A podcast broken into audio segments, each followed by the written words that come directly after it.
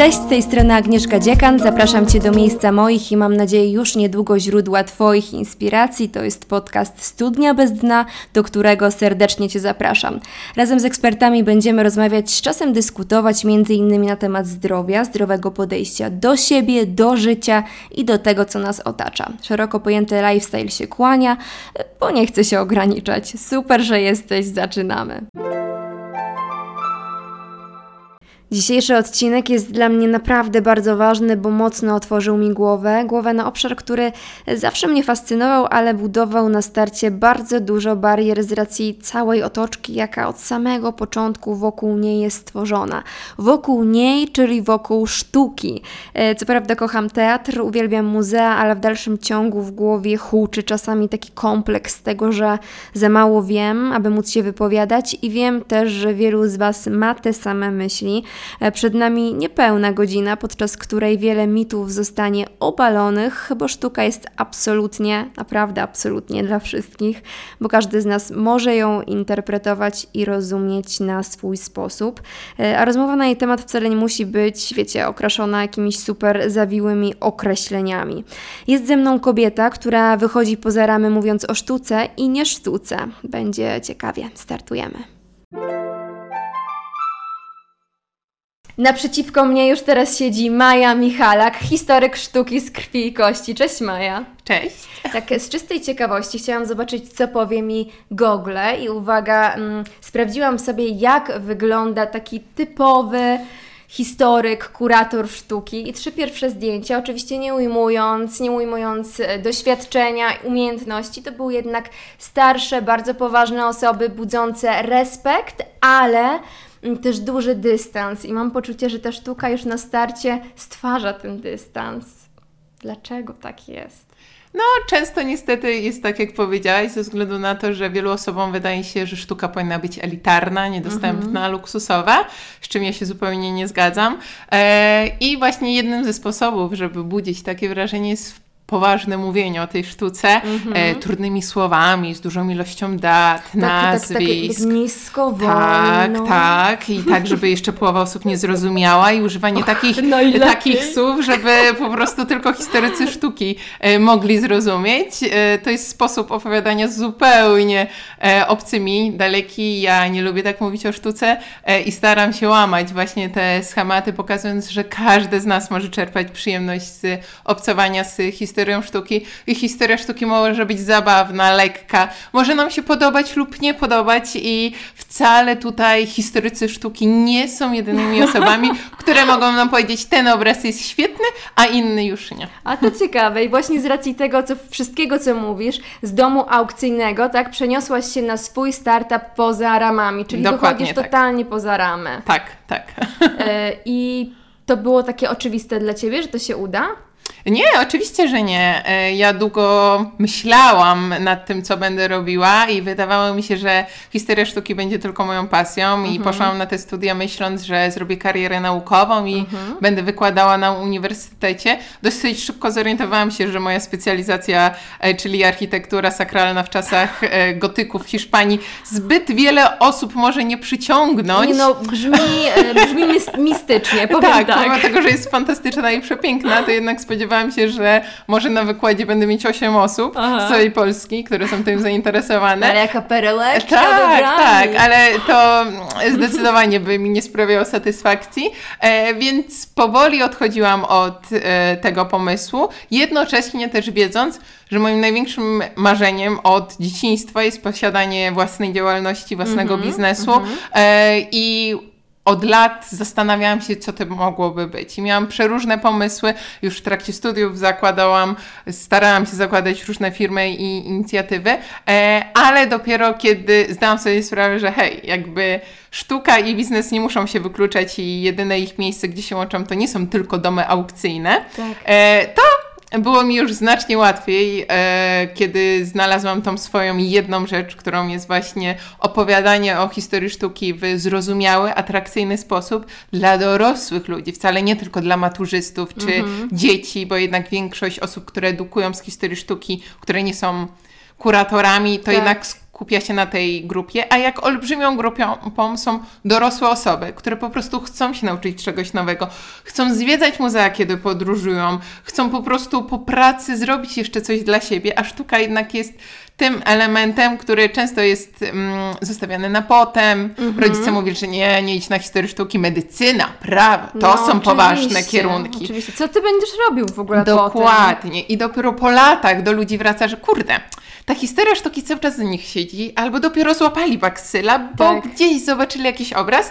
Ja jestem po to, żeby tą pasję rozwijać i pokazywać, jak świetne rzeczy można robić ze sztuką. Ale wiesz, obraz obrazem, bo prawda jest taka, że ta sztuka to nas otacza wszędzie. Oczywiście. No. I tutaj e, umiejętne wykorzystywanie tego w codziennym życiu jest niezwykle ważne, e, nie tylko jeśli chodzi o po prostu wartości estetyczne, ale także intelektualne, Mhm. finansowe, jeśli wie się, jak inwestować w dzieła sztuki, bo o tym też staram się coraz bardziej uświadamiać. No tutaj naprawdę historia Mhm. Taki sztuki. Like myślisz może inwestować? Oczywiście, ja właśnie robię kursy o inwestowaniu między innymi i pokazuję, że wcale nie trzeba mieć milionów, żeby Mhm. zarabiać krocie. Już taki niski pułap kilku tysięcy jest wystarczający, żeby e, sprawić sobie bardzo dobre dzieło, które w przyszłości może stać się świetną inwestycją.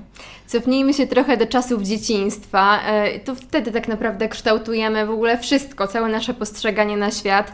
Mm, I trochę tak jest, że łatwiej jest nam oceniać film, muzykę, nawet teatr, bo jednak ten język tych, tych przestrzeni w miarę znamy, ale języka sztuki nie do końca i trochę nie potrafimy się w tym odnaleźć. Mm, Problem jest w tym, że wiesz, bardzo często faktycznie jest tak, że mm, za dzieciaka jeździło się do muzeum na wycieczkę i to było coś, co było po prostu najnudniejsze na świecie i czekało się na McDonalda po. E, I to wtedy już, już miałaś taką nutkę, nie? No kurczę, no nuda, w ogóle nuda. Mm, no, tylko że nie jest to nudna.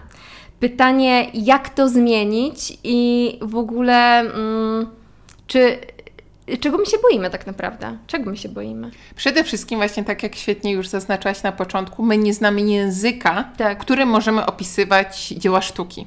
Co jest zupełnie błędnym przekonaniem, bo czy każdy z nas zna wszystkie nuty, e, nuty na pięciolinii i umie rozpisać muzykę, którą słuchamy? No, do, re, mi, fa, si, do. A każdy nie. z nas słucha muzyki Tak. praktycznie codziennie i nie mamy problemu powiedzieć, o tego artystę lubimy, tego Mhm. nie, tutaj jest moja playlista. A z dziełami sztuki tak nie mamy. Mhm. Mało kto jest w stanie od razu powiedzieć 10 ulubionych artystów i wymienić 100 obrazów, które mu przypadły do gustu, a tym bardziej opisać je, ponieważ po prostu nie mamy takiego pozwolenia trochę od najmłodszych lat, żeby Tak. powiedzieć, hmm, ten obraz jest zielono-niebieski. Mhm, tak. I dzieci mają właśnie super umiejętność tego, że im e, nie sprawia problemu nazywanie najprostszych rzeczy Tak. i powiedzenie, o ja się boję tego obrazu, o ten obraz jest taki przyjemny, trochę wygląda jak e, ode mnie z ogródka latem. No. I właśnie takie najprostsze opisywanie tego, co widzimy, może nas w bardzo prosty sposób e, poprowadzić do głębszych analiz, interpretacji. I czym więcej pytań będziemy zadawać wobec dzieł sztuki, tym po prostu więcej odpowiedzi uzyskamy. Są takie badania, że średnio, kiedy zwiedzamy muzea. O, albo właśnie pytanie do ciebie. No. Jak ci się wydaje, albo ze swojego doświadczenia, ile czasu człowiek poświęca na jedno dzieło sztuki w muzeum? Na jedno dzieło sztuki z przeczytaniem opisu obok czy bez? Obojętne. Wiesz co, no czekaj, wyobrażam sobie, że patrzę na ten obraz. Mm. Z 15 sekund? No, to jest dosyć blisko, bo 8 sekund Okej. średnio ludzie poświęcają na jedno dzieło sztuki w muzeum. Co I możemy potem, się... Ale potem co, koncentracja nam ucieka? Czy po No właśnie, już... dlaczego? Co możemy się dowiedzieć o dziele w 8 sekund? No niewiele chyba. No praktycznie nic.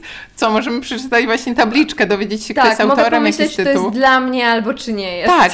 I to się dzieje głównie dlatego, że po prostu wchodzimy do muzeum, szczególnie do tych narodowych, olbrzymich, gdzie Tak. są setki sal, tysiące dzieł i po prostu biegniemy przez to muzeum, bo trzeba zobaczyć wszystko. No jak jesteśmy już w Louvre, nie przejdziemy wszystkich Poza sal. tym masz poczucie, że jeżeli spędzisz kilka minut przy każdym obrazie, to do wieczora nie wyjdziesz, więc... Tak, tak, ale potem wychodzisz z takiego muzeum, gdzie zobaczyłeś przed sekundą tysiąc obrazów i co pamiętasz? Nic. Ile dzieł jesteś w stanie wymienić? Żadnego niemal, że Tak. jeżeli zrobiłeś jednemu, dwom zdjęcie, to już dobrze, bo chociaż Tak. masz je w pamięci telefonu, ale poza tym nic. I dlatego ja właśnie zawsze powtarzam i uczę tego, że lepiej wybrać w muzeum 10 dzieł, nawet 5 i poświęcić im 10-15 minut. Jakość zwiedzania będzie zupełnie na innym poziomie. I oczywiście wtedy osoby się mnie pytają, Maja, ale ty masz wiedzę o tych obrazach, więc ty możesz coś o nich opowiedzieć tak długo. Okej, ale skoro każdy z nas ma telefon, to jeżeli już jakiś obraz nas przyciągnie do siebie, już wykorzystamy wszystkie jakby basicowe pytania i jesteśmy w stanie powiedzieć o kompozycji, jakichś skojarzeniach, coś, Tak. no to zajrzyjmy do telefonu, sprawdźmy w internecie coś więcej, może nas coś zainteresuje, albo właśnie zapiszmy sobie, że może hmm, chciałbym poznać lepiej tego artystę. Warto więcej się dowiedzieć o tym artyście i po prostu dać sobie więcej luzu i oglądajmy to, co nam się po prostu Ale podoba. Maja, jak dać sobie luz, kiedy wiesz, ja idę do muzeum, e, znaczy już aż tak tego nie mam, ale trochę zostało, idę do muzeum i mm, jest mi po prostu wstyd, że nie wiem wszystkiego i budzi się w nas taka, takie poczucie, że kurczę, jestem kurczę za głupia na sztukę, jestem za głupia. No to zdecydowanie jest to błędne przekonanie, bo y, żaden historyk sztuki nie zna wszystkich dzieł na świecie artystów i ja bardzo nie lubię mówienia w, z wyższością o jakichś dziełach sztuki albo artystach, bo ktoś przeczytał pięć książek, no to jak można czegoś Tak, nie widzieć? tak. No ja też często zapominam różnych rzeczy i muszę coś sprawdzić, ale mam oczy i, I jestem w stanie zobaczyć, że na przykład ten obraz przedstawia jakieś zwierzęta, które lubię, albo jakąś scenę, która mi się wydaje, że może być mi znana, a może zupełnie błędnie to interpretuję po prostu mam radość z tego, że razem z kimś, kto jest ze mną, możemy sobie o tym obrazie poopowiadać. Tutaj wcale nie chodzi o to, że mamy teraz analizę, interpretację robić na pięć stron, jak to było w szkole często od nas wymagane Tak, i, tak. i jeszcze najlepiej pod klucz, żeby wszystkie te elementy, których, e, które są wymagane, były podkreślone. Ale właśnie pytanie, czy wszystko trzeba interpretować, czy to w ogóle ma sens? Nie, oczywiście, że nie, a przede wszystkim sztuki nowoczesnej. Tutaj w większości przypadków... Kropka, ta kropka na płótnie. Tak, czasami ma to znaczenie większe, czasami nie, ale jeżeli totalnie do nas to nie przemawia, to jest okej. Mhm. Po prostu dajmy sobie czas. A jeżeli nas to intryguje, to poczytajmy więcej na ten temat. Tutaj naprawdę rozwiązań jest bardzo wiele, a najistotniejsze jest takie, że po prostu zacznijmy czuć te dzieła i podchodzić do nich bardziej e, Mhm. Z pytaniem, co ja myślę na ten temat, a nie co artysta miał na myśli. U mnie bardziej kierują jednak emocje i, i ja I te emo- tych emocji słucham jak najczęściej, kiedy coś oglądam. E, tak się zastanawiam, kiedy jest w ogóle najlepiej zacząć tą, tą naukę sztuki? Tutaj nie ma według mnie jakiegoś takiego konkretnego etapu. Oczywiście No. mogłabym powiedzieć, że dzieci od wieku lat trzech, czy jeszcze w wózkach trzeba brać Mhm. do muzeów, ale jestem najlepszym przykładem, że ja zaczęłam się interesować sztuką w wieku lat 14. Wcześniej Okej. nigdy z rodzicami nie byłam w muzeum. Moi rodzice w ogóle mają zupełnie inne zainteresowania i to ja byłam tą osobą, która zabierała Mhm. rodziców już później i teraz z przyjemnością ze mną chodzą. Mhm. Ale e, u mnie zaczęło się od nauczyciela świetnego, który nie robił z nami plastyki, a historię sztuki. Okej. I większość klasy go nienawidziła. ja byłam w tym e, niewielkim ułamku. E, Zasłuchany. tak, zasłuchanych i od razu poszłam na wszystkie konkursy, potem właśnie na olimpiadę i e, w efekcie na studia, e, ale wcześniej w ogóle nie miałam nic związanego z e, sztuką i muzeum i może dlatego, że od dziecka nie byłam też e, nastawiona, że twoje zainteresowanie jest wyjątkowym, elitarnym. Niewiele osób ma dostęp do sztuki, Tak. to ja też nie miałam takiego podejścia. Mnie tu wkurzało, że ja się wstydzę powiedzieć e, czegoś na temat dzieł sztuki, nie wiem, na jakimś wykładzie, e, albo że ktoś właśnie dorabia do tego jakąś em, aurę tajemniczości Mhm, i e, właśnie czegoś, co jest dostępne dla niewielu. Ja tego bardzo nie lubię. E, I też chciałam pokazać, że kurde, da się na luzie do tego podejść Mhm. i czym to się różni od e, innych rzeczy. Tak. A powiedz mi, jak myślisz, że gust, poczucie estetyki i sztuka to jest jeden wór? Trochę tak, a na pewno e, obcowanie z dziełami sztuki, Mhm. Ale wiesz, oglądaniem czym jest ten gust i poczucie estetyki, sk- skoro często moda zmienia się z roku na rok i czym jest ten dobry gust i dobre poczucie estetyki? Znaczy, no tutaj to mm, nie mogę powiedzieć o tym, że każdy ma świetny gust, Mhm. mm, ale też ja nie jestem osobą, która wyrokuje. Ty masz, ty nie masz, ty masz, ty nie masz. Mhm. Tylko uważam, że dobrego gustu da się nauczyć. To jest jak Okej. mięsień, który da się wyćwiczyć i rzeczywiście czym więcej będziemy obcować z dziełami sztuki, Mhm. z estetycznymi wnętrzami, z estetycznymi, e, nie wiem, przestrzeniami miejskimi, tym po prostu nasz gust będzie coraz lepszy, tak jak z ubraniami. Tak. Każdy, niemalże, każdy uważa, że dobrze się ubiera. No pewnie. Prawda? Ale na przykład jak cofniesz się 10 lat i zobaczysz sobie, kurde, może jednak to nie było najlepsze, co, w co Tak. mogłam się ubrać, Tak. albo nawet ja teraz patrzę rok do temu, mówię, kurde, jak ja mogłam coś Że takiego to nosić? ci się podobało. Tak, ale właśnie jeżeli poświęcimy czas i energię i będziemy nastawieni e, na piękne rzeczy wokół nas, to automatycznie nasz gust będzie też coraz lepszy. Mhm. Dlaczego we Włoszech jest tak mnóstwo dobrej sztuki? No właśnie. I dlaczego I tak dobrze, dobrze ubrani ludzie. dobrych ubra- dobrze Tak. ubranych ludzi, porządku w miastach i tego, że tak naprawdę normalnością są wizyty w muzeach, czy nie Mhm. wiem, jak starsi Państwo, jeden gra na fortepianie, a żona chociażby rzeźbi. Tutaj daję jakiś abstrakcyjny e, przykład, Tak. ale tak się dzieje. Tak. A w Polsce jednak dostęp do muzeów, właśnie pokazywanie, że sztuka jest dla wszystkich, jest tak bardzo nierozwinięte, a raczej nie było, jest coraz bardziej rozwijane, jasne, ale ta luka przez te lata, kiedy nie było tego wychowania estetycznego, bo chyba tak można to nazwać, powoduje tym, że mamy reklamozy na ulicach, że ludzie mają jakieś słabe reprodukcje w domach albo obrazy z Leroy Merlin jakby nie ujmując, Tak. e, wiesz, tutaj nie chodzi o to, żeby mieć duże zasoby i żeby każdy teraz wydawał e, miliony na wnętrze, zupełnie nie. Tutaj poczucie estetyki jest w zupełnie innym obszarze Mhm. e, i po prostu my nie jesteśmy nauczeni dobierania koloru, faktur, tego, co dobrze wygląda. Ale też wiesz, bawienia się.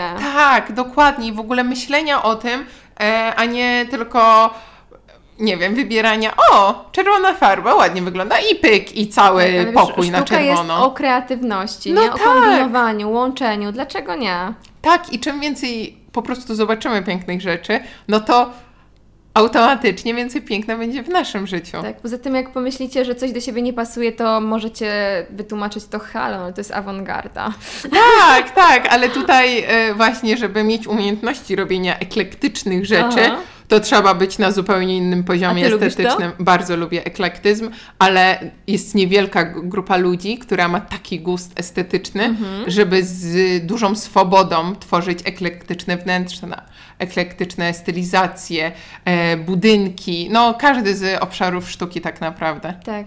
Ja przygotowując się do tej rozmowy, mm, napisałam nawet do ciebie, że tak czytam sobie i mówię, kurczę, jakie to jest ciekawe, bo nagle mm, znając jakieś dzieła, tak po prostu, że one mignęły, no znamy je na ogół po prostu, nagle poznając ich historie, które stoją za tymi obrazami, e, historie tych malarzy, to się robi piekielnie ciekawe. Na przykład Gwiaździste Niebo Van Gogha było namalowane w momencie, kiedy on e, był w domu dla obłąkanych, tak? Tak. Po odgry- odgryzieniu, co on zrobił? Nie, odcięciu Odcią- ucha. Odciął sobie ucho, tak.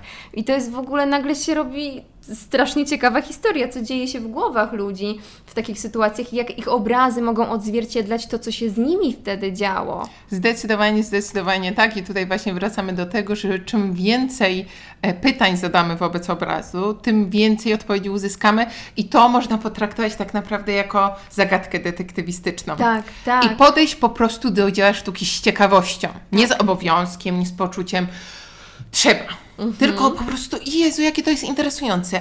A kiedy właśnie e, artysta to namalował, w jakim momencie życia był, czy się Tak. spotkał w, z kimś innym, I jak a on może się zmieniał na jak przestrzeni on się lat. zmieniał, a czy na przykład wizyta Pola Gogena u niego w domu miesiąc wcześniej miała na to wpływ, a Mhm. czy od zawsze malował, czy dopiero tak jak właśnie Van Gogh pod koniec życia zaczął tworzyć, początkowo zajmując się zupełnie czymś innym. Czy jego obrazy od razu było dobrze odbierane, czy nie, gdzie miały się znaleźć. Tutaj tych pytań możemy zadawać tysiące i właśnie czym więcej ich zadamy, to zobaczymy, że wow, doszliśmy do zupełnie innych wniosków, niżeli na początku. A masz coś takiego, co totalnie rozwaliło Ci głowę, jak to usłyszałaś?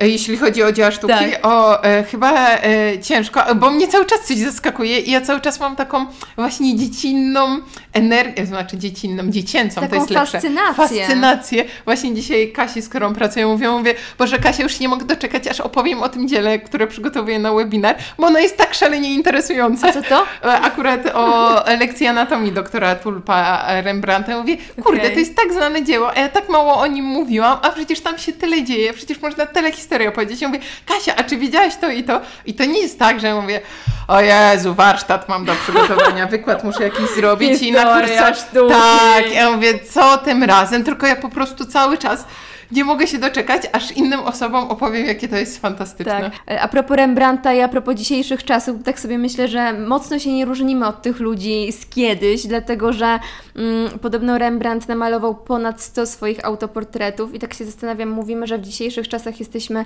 narcystyczni, a jakim trzeba być narcyzem, żeby poświęcić x czasu na namalowanie swojej twarzy x razy? No tak, to może być jedna perspektywa, ale druga perspektywa jest No. taka, że artyści malując autoportrety mogli malować zmieniający się po prostu ich, U- tak. e, u, u, pokazywać upływ czasu, ale także Takie pamiętajmy, zdjęcia. Mhm. takie zdjęcia właśnie, coś czego... Selfie. e, Selfie, właśnie pierwsze selfie to były e, por, autoportrety zdecydowanie, Mhm. ale jednocześnie też pamiętajmy, że najtańszym modelem jest sam artysta. Więc na przykład Van Gogh nie namalował tylko dlatego tak wielu autoportretów, bo był tak zafascynowany własną naturą i tak dalej, tylko po prostu on nie miał żadnych pieniędzy, żeby wynajmować modeli, którzy mogliby mu pozować. Okej. Więc tutaj jest jeden z tych ar- y, argumentów. Albo Rembrandt malował swoje autoportrety chociażby właśnie z takim kołem z tyłu, żeby pokazać, jak olbrzymie umiejętności malarskie ma i żeby tym sposobem e, zdobyć więcej zamówień. Więc tutaj pod tymi autoportretami często kryje się znacznie więcej rzeczy, nie tylko fascynacja samą, samym sobą, e, tak jak powiedziałaś, co pewnie też poniekąd, e, ale właśnie e, to, że dzięki temu mogą e, trenować inne rozwiązania formalne, inne Okej. badanie światła, Ale kompozycji. że siebie mają pod ręką, to... Dokładnie. No, że to jest taka właśnie bardzo prosta e, perspektywa, o której często my zapominamy, e, myśląc o dziełach sztuki, Tak. że tu praktyka i właśnie niewymyślanie na zbytnie też e, często grało dużą e, rolę. Jeszcze trochę pociągnę temat dzisiejszych czasów i tego, co udało mi się wysz- wyszperać. A propos starożytnej sztuki tworzenia mm, obrazu idealnej kobiety. E, Wyczytałam, że mm, najpiękniejszą kobietą w swoim czasie była Helena Trojańska i jej portret powstał w połączeniu pięciu dziewczyn i zabranych z nich najpiękniejsze ich cechy. I tak powstała Helena. I później w ogóle podobno tak powstawały obrazy. I to był to, trochę taki, wiesz, retusz, czyli ja maluję Twój obraz, który jednak retuszowany jest pięcioma cechami różnych innych pięknych kobiet. W ogóle coś takiego znalazłam. Tak, y, znaczy tutaj y, historii Heleny Trojańskiej dokładnie nie znam, ale Mhm. można to przełożyć na wiele innych y, momentów w sztuce, kiedy artyści rzeczywiście malując chociażby Marię, y, czy jakieś postaci mitologiczne, y, czy właśnie trzy gracje, Tak. wykorzystywali najpiękniejsze kobiety, jeszcze właśnie je Mhm. ulepszając, e, albo biorąc kilka najpiękniejszych, tak jak teraz.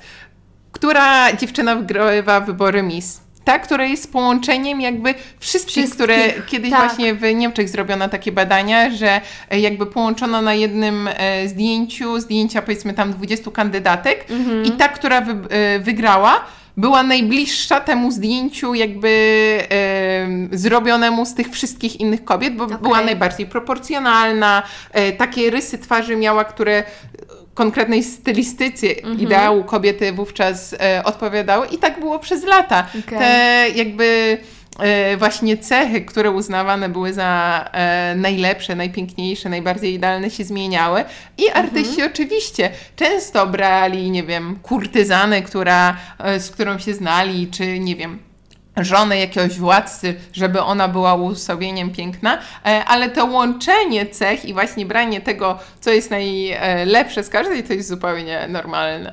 Wydaje mi się, że w ogóle właśnie takie ciekawostki mogą na, nas pchać w to, żeby dowiadywać się jak najwięcej, bo to jest tak ciekawe. No, mnie to totalnie pochłonęło, jak Jak czytałam. najbardziej.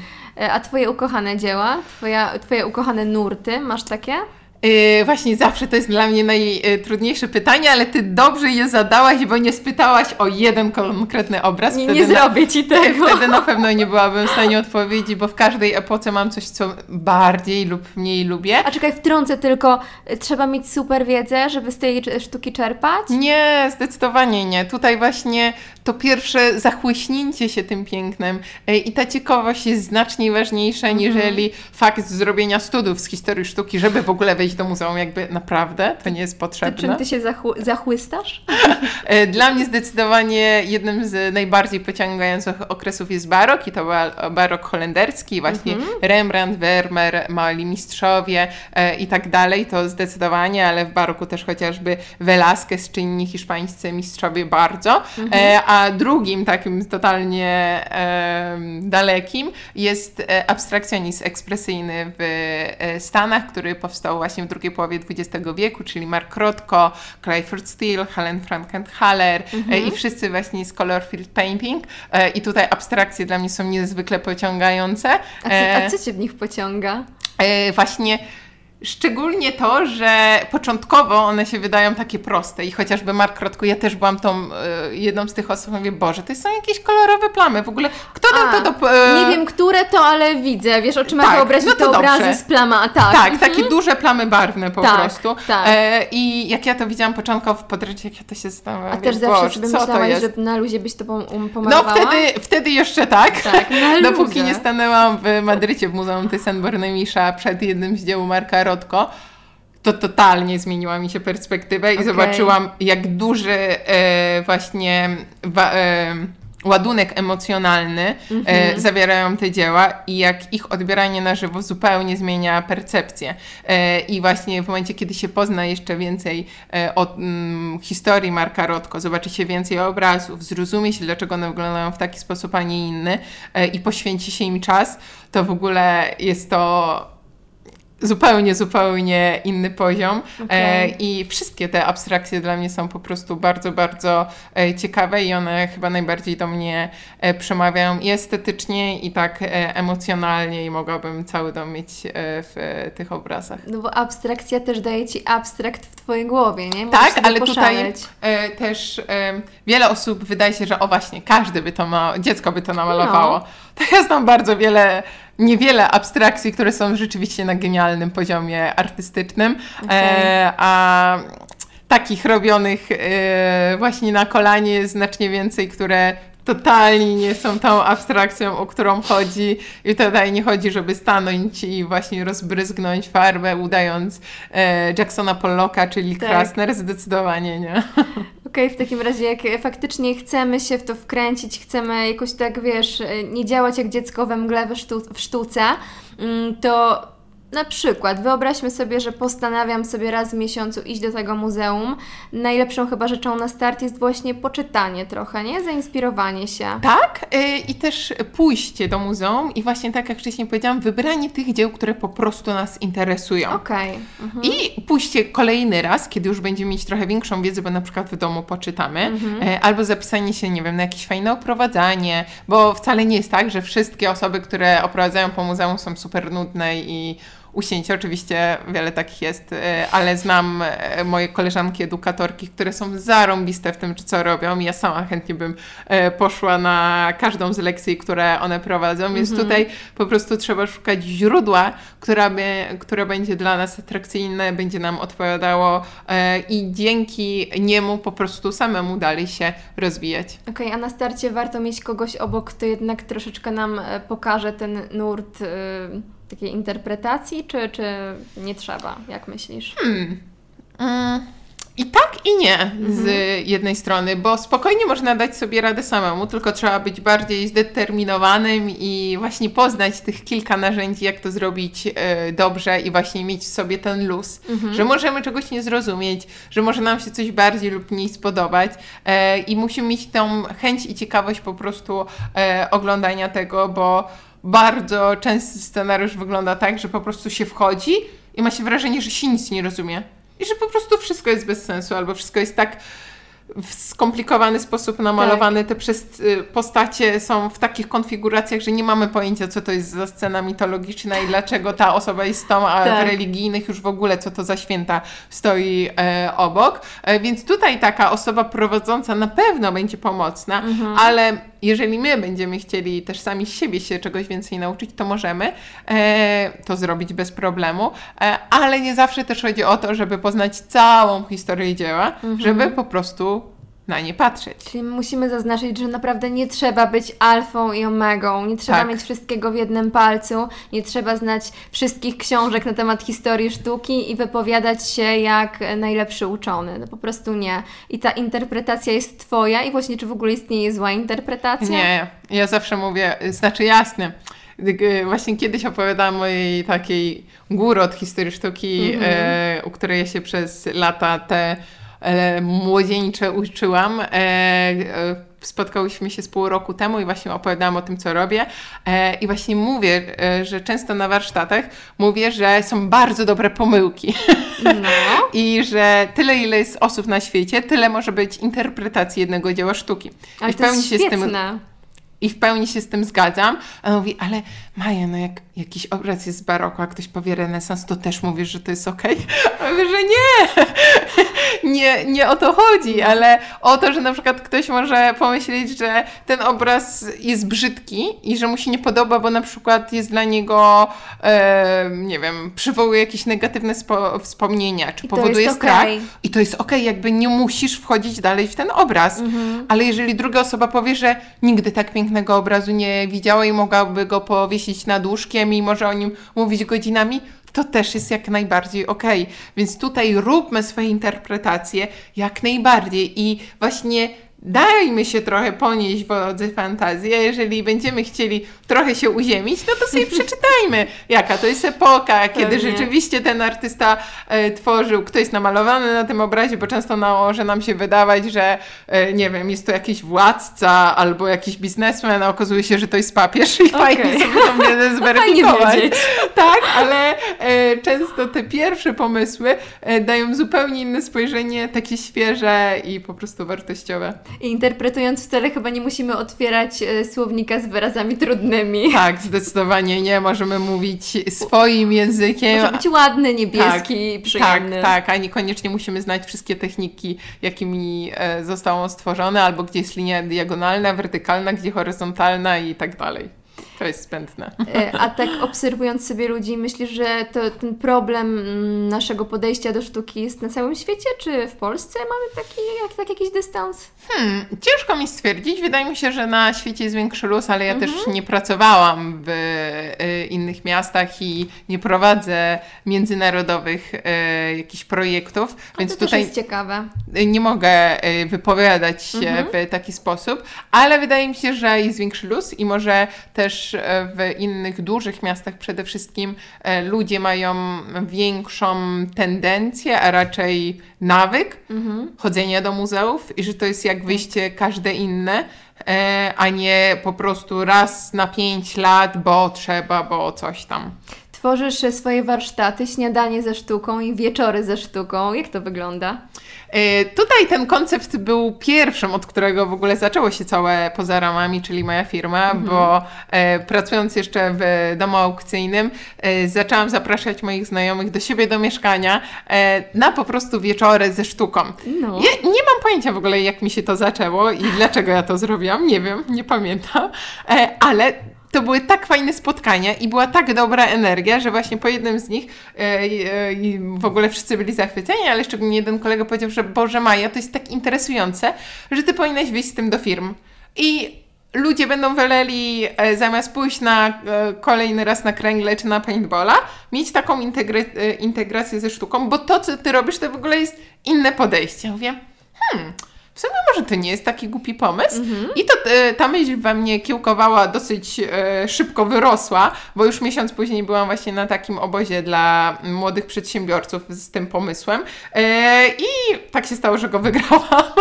No to szybko, szybka piłka. No i stwierdziłam, że kurde, jeżeli więcej osób, a raczej bardziej obce osoby uwierzyły w ten pomysł niżeli ja, no to głupio byłoby to zmarnować. Pewnie. Więc mówię, dobra, spróbuję. Ostatni rok studiów przede mną stwierdziłam, że nie ma lepszego momentu, bo jeszcze nie mam takiego poczucia, że już jestem po studiach i muszę mieć poważną pracę, e, ale jednocześnie mogę sobie tak ten czas rozplanować żeby zacząć wdrażać to w życie i po prostu zobaczyć, czy to będzie funkcjonowało. Tak. I te warsztaty na żywo, wieczory i śniadania e, były i są dla mnie chyba najprzyjemniejszą formą wychodzenia poza ramy i pokazywania, jak poza te ramy można wyjść, bo kiedy na żywo spotykam się z ludźmi niezwykle fascynującymi z ró- przeróżnych branż, w różnym wieku i przychodzą e, dzieci i też przychodzą starsi e, państwo, co jest w ogóle nie ziewają na zajęciach. Zupełnie nie. I najfajniejsi są ci, którzy zostają e, zaproszeni przez kogoś i Aha. przychodzą i na przykład mówią mi, o Jezu, co, ale naprawdę tak już tyle razy miałam taką sytuację. Albo mężowie przez żony No zostają tak. przyciągnięci, albo jakieś przyjaciółki. Ja mówiłam, o Jezu, będzie jakieś ględzenie o sztuce. Ja Mówię, usiądźcie, przekonacie się. Hold my beer. Tak, i zazwyczaj te osoby pierwsze przychodzą po warsztacie, mówią, Boże Maja, ale było fantastycznie, będę na kolejnym i tak dalej. Ja Mówię, cieszę się, właśnie taki jest mój cel, żeby zmieniać tę perspektywę i pokazywać, że da się o e, obrazach, o dziełach mówić w zupełnie inny sposób, na luzie, tak, żeby mm, częściej się śmiać, niżeli być poważnym Tak. e, i właśnie też fakt tego, że ja te wieczory czy śniadania, w ogóle warsztaty e, robię w towarzystwie wina, pysznego Mhm. jedzenia, które gotujemy, właśnie w takiej niezobowiązującej atmosferze, myślę, że to znacznie lepiej wpływa po prostu na rozmowę o sztuce, niżeli poważna aula czy Tak, jakaś sala muzealna. Ale z drugiej strony, dlaczego w muzeum mamy być, wiesz, po prostu jak myszki? W ogóle z czego, z czego to wyszło, nie? No, wszyscy nas wiesz, Tak, ci, ci, ci, ci, ci, tak, tak, tak. Tego. Tak, przedziwne, no. Dlaczego No. się nie śmiać, jeżeli coś jest naprawdę Tak. fajne i zabawne? No. To jest, to jest super ciekawy temat. Powiem Ci, że e, otworzyłaś mi na maksa głowę, bo tak jak e, sztuka zawsze mnie interesowała, to jednak czułam taki mocny dystans i po niedługiej rozmowie z Tobą nagle dochodzi do mnie, że to jest naprawdę dostępne dla wszystkich i nie ma tutaj gorszej interpretacji, tak, powie, tak jak powiedziałaś, ani lepszej. To jest, to jest taka, tak naprawdę nasza definicja sztuki, nie? Zdecydowanie, zdecydowanie tak i bardzo dużą satysfakcję daje właśnie rozwijanie się w tym Mhm. obszarze. I super na początku właśnie tego bakcyl, bakcyla, ale jeżeli go nie mamy i ta droga idzie wolniej, to jakby uchwyćmy ten moment i złapmy to, co akurat nam się w danym momencie podoba. Czy to będą impresjoniści, czy renesans, czy Mhm. będzie to, nie wiem, jakiś artysta e, młody. Idźmy za tym i po prostu zacznijmy od tego, co nam się podoba. Niekoniecznie musimy kupować podręczniki od historii sztuki, czytać To od to jest często prehistorii. Tak. bardzo, Jeżeli no. ktoś zaczyna olbrzymią kobyłę czytać Tak. od prehistorii, to na starożytności najpra- najczęściej kończy, bo Tak, tak. nie można się przebić przez to. No ja to miałam, o interesuję się architekturą, kupiłam sobie, wiesz, ogromną książkę, będę się na tym znała, ale no, no nie, po pięciu stronach po prostu nie dałam rady. Dokładnie, dokładnie, dokładnie tak i nie podchodźmy do tego z obowiązkiem i z właśnie od razu z podejściem, jeżeli nie będę widzieć wszystkiego, to nie wiem niczego, jakby Mhm. zupełnie tak nie jest. Co jeszcze masz w planach? No, Coś zdecydowanie chciałabym skalować coraz bardziej e, poza ramami, docierać do większej ilości osób. Mhm. E, cieszę się, że wreszcie zbudowałam swoją platformę, czyli miejsce w internecie, w którym znajdują się wszystkie moje kursy online, webinary. Mam swoją przestrzeń właśnie zbudowaną, Mhm. kreatywną na Żoliborzu, która nie tylko służy mi jako biuro, ale właśnie miejsce spotkań do prowadzenia warsztatów. Ja chcę być. No, zapraszam serdecznie, bo naprawdę jest super, bardzo industrialna, wyglądająca niczym jak z Nowego Jorku przez przepiękne, duże okna. E, ale właśnie moim największym marzeniem teraz to jest e, rozwijać to, docierać do coraz większej ilości osób, być może jakieś nowe publikacje, nowe kursy, e, właśnie, żeby coraz więcej osób było tym zainteresowanych. Bo przecież tak jak rozmawiałyśmy jeszcze przed nagraniem, sztuka to jest swego rodzaju branża kreatywna, często zamykana w jakichś takich sch- schematach, takich puzderkach swoich, nie? A Ty tworzysz coś super kreatywnego i trzeba właśnie tą sztukę pokazywać kreatywnie. Tak, właśnie kiedyś mój kolega z e, branży, można powiedzieć, powiedział, że mi się udało tylko dlatego, że nikt wcześniej nie powiedział mi, że się tego nie da, a gdybym kogoś spytała z branży i w ogóle z, powiedział o tym pomyśle, to wszyscy by powiedzieli, że na pewno o właśnie, e, że na pewno nie da się czegoś takiego zrobić. Tak. E, bo właśnie typowe podejście po historii sztuki to jest albo muzeum, dom aukcyjny, galeria, koniec Mhm. niemalże, albo ktoś totalnie się od tego odcina i idzie, nie wiem, w stronę grafiki, do korporacji, e, do projektowania różnego i tak dalej. A ja nie wiedząc, że się nie da, zrobiłam to po prostu i e, bardzo się cieszę z tego, że miałam taką dużą odwagę, pomimo tego, że czasami nadal się zastanawiałam, kurde, to, to nie wyjdzie, to już jakby... Nie, Cały czas? Tak, jakby to, to trzeba cały czas jakby siebie motywować i e, uświadamiać w tym, że to, co się robi, się ma sens, ale tutaj zdecydowanie odzew od innych i Tak. zobaczenie, jak duża grupa ludzi już teraz jest, która e, chce w ten sposób postrzegać historię sztuki, e, rośnie, no to, to jest po prostu bardzo uskrzydlające. E, no i fajne po prostu. Sztuka może być fajna, sztuka może być dla każdego, nie każda sztuka dla wszystkich i coś, co może być ukochane przez wielu, tobie też może się nie podobać i to też jest ok i to też nie jest wstyd. Zdecydowanie tak przepięknie to podsumowałaś. A twój top muzeów w Polsce? Chyba tak z e, sentymentu Muzeum Narodowe w Warszawie, bo w nim byłam mnóstwo razy i ma przepiękne zbiory, a często o tym zapominamy, że na wyciągnięcie ręki naprawdę mamy mnóstwo bardzo dobrej jakości dzieł i wiele Ale sal. Mnie, mnie przerażają te takie stare zbiory. Ale to się Jakoś tak wydaje. Teraz sala e, Galeria XIX wieku jest tak pięknie odnowiona, odświeżona i tak piękne są tam rzeczy. Wcale nie musimy zaczynać od średniowiecza czy Galerii Okej. Faras. Idźmy sobie po prostu, o właśnie, zwiedzając muzea najpierw do tego, co nas interesuje, Mhm. bo jeżeli zda- zaczniemy od sztuki, która nie jest najbliższa naszemu sercu, to zanim dojdziemy do tej, którą już lubimy, to już będziemy tak zniechęceni, że prędzej wyjdziemy niż dojdziemy do tych obrazów, które lubimy, więc e, tak, zdecydowanie polecam najpierw szukać tego, co nam się wizualnie podoba. Maja, myślę, że stworzyłyśmy dobrą sztukę. Ja jestem e, zajarana, podjarana i zainspirowana. Widzi, widzimy się na pewno w czerwcu na Twoich warsztatach, tylko jeszcze nie wiem, czy e, wieczorek z winem, czy śniadanie z kromką chleba. Oj, pysznym jedzeniem, pysznym. No to może to No. jedzenie jednak będzie u mnie top. Dziękuję Ci strasznie mocno i w ogóle dziękuję Ci, że robisz takie fajne rzeczy, bo tych, o takich perełkach po prostu trzeba mówić i mam nadzieję, że będzie więcej takich ludzi jak Ty, bo, bo szkoda się bać pięknych rzeczy, które nas otaczają. Zdecydowanie. Dziękuję serdecznie Buziak. za zaproszenie. Dziękuję. Dem, dere, dem, dem, dem, dem. Ten dżingiel oznacza koniec kolejnego odcinka programu podcastu Studnia bez dna, czyli rozmów e, w temacie szeroko pojętego lifestyle'u. Szeroko pojętego, bo po co się ograniczać? Mam nadzieję, że już e, bez żadnych oporów będziecie zwiedzać muzea i jeżeli określicie jakiś obraz jako piękny, niebieski i nawet, nie wiem, zawadiacki, to będzie ok. Nie wstydźcie się tego, bo po prostu sztuka jest dla nas.